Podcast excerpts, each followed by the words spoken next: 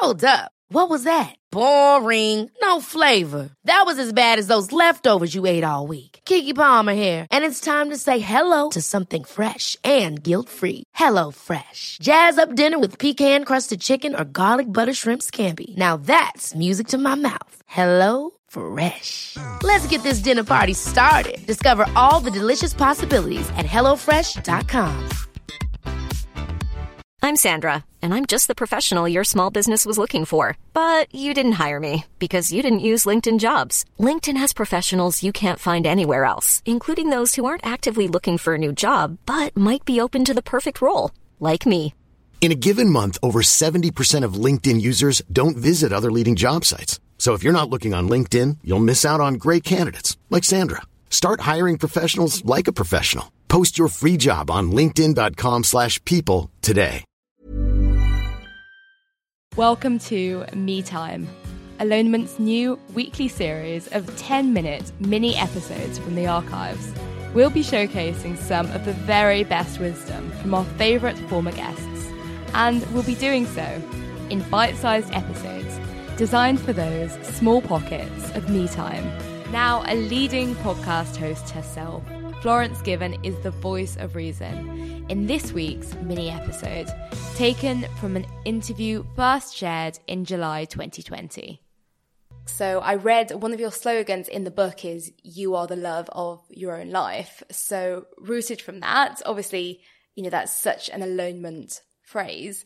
What does the word alone look like to you as the love of your own life?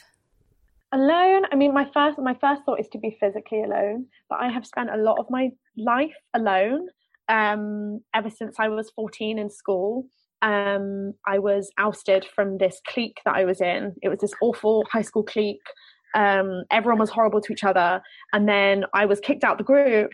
And then I was kind of forced to spend a lot of time on my own.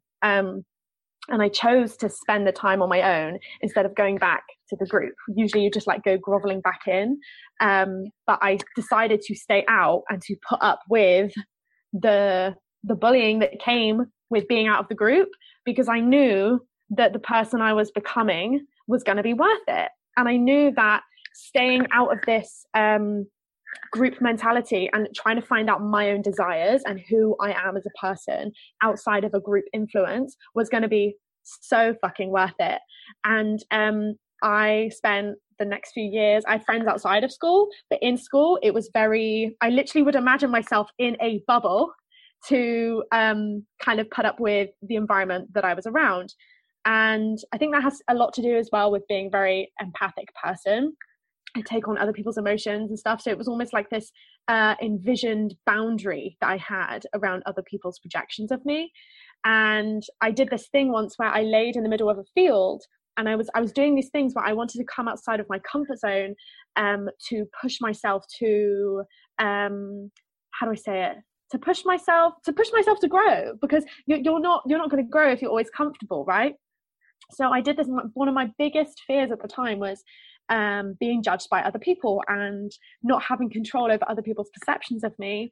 And I laid in the middle of this field where all the people from my school went, or they were just like girls hanging around.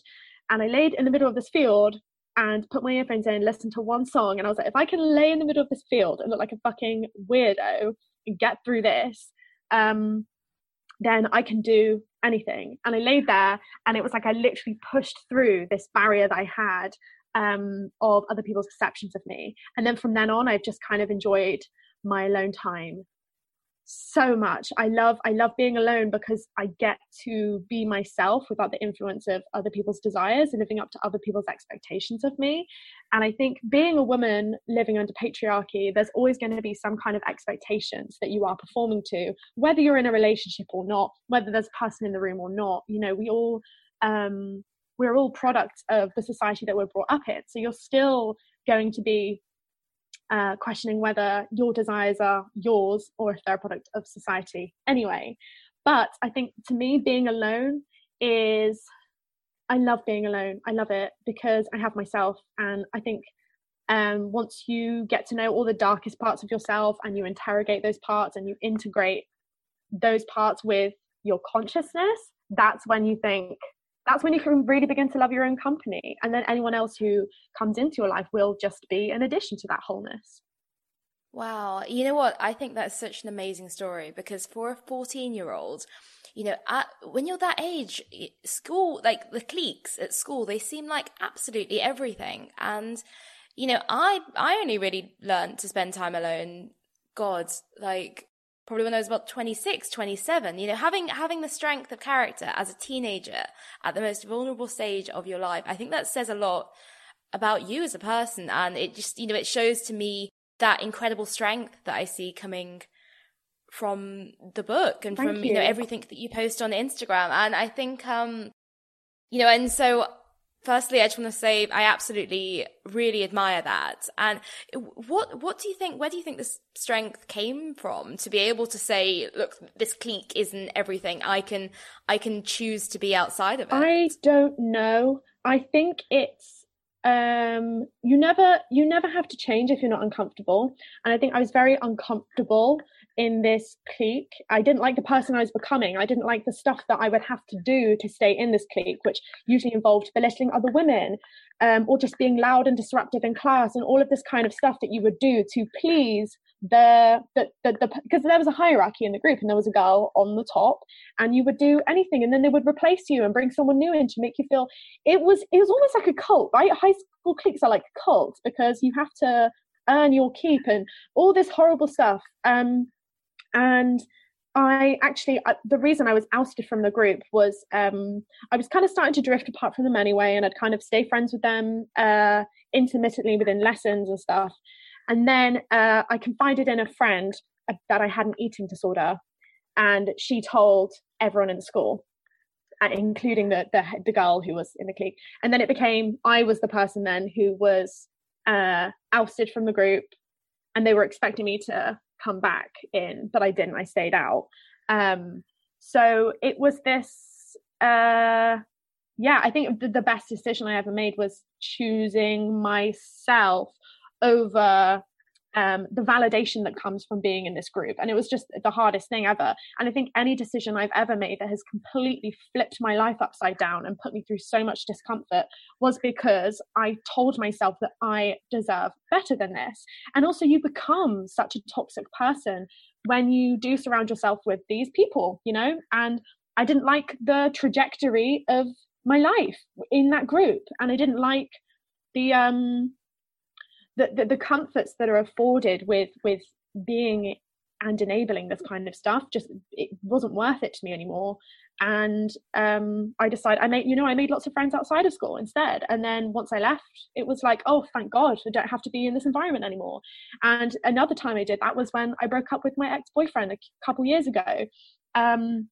That was another time where I decided to walk into my own arms, into the complete unknown, because I'd been with him for 3 years, and it was it burst my bubble when he called me a bitch. You know, the whole relationship was an abusive relationship in every single way possible, and but hearing that word bitch for some reason burst my bubble and made me realize that I had become a doormat to this man, that I'd become a doormat to everyone else's expectations of me, and that this was just a repetition of high school, right? Me living to serve someone else's desires. And it was my first relationship. I had nothing to compare it to, and that's why I won't shut up about it today. I want other women to know that you always deserve better than, even if someone's just boring and you're dating them and you're putting up with them because the validation of being in a relationship in this society as a woman, it makes us feel great just saying that we have a partner. That's not worth it. That is not worth suffering. It's not worth being alone. It's scary because you have to face yourself. And I think that's why I was in this situation for so long. As well as, I can't even explain in a sentence the complexities of being in an abusive relationship. But I was afraid of being alone and having to face myself and having to face who I was outside of serving someone else's needs, which is, again, codependency. And that was a pattern that I had. And I think the only way to break that pattern is to spend time alone where your desires are not being pushed and pulled by what somebody else wants and needs from you. And I think as women, we are socialized to anticipate everyone else's needs around us. And I was just repeating that role that women are encouraged to fall into in my first heterosexual relationship. So, yeah, I think any choice that I've made in my life, which has been me saying, you know what, I deserve better than this, has been so amazing for my growth. And also for me to reflect on the behaviors that I exhibited in this dynamic that were toxic or that did, that were manipulative, like being passive aggressive or giving silent treatment, all this kind of stuff. That is manipulation. And reflecting on the person that I became in these dynamics is how I grow. I'm not gonna, something I do encourage with my community on Instagram and in my book is accountability, because you cannot change unless you face those parts of yourself. Because if you're continuously pointing the finger at everyone else, you're never gonna change. You're just gonna stay in this this mindset of suffering and making yourself entirely the victim and this pure soul, when that is not the case. It's impossible to be perfect. You were so wise.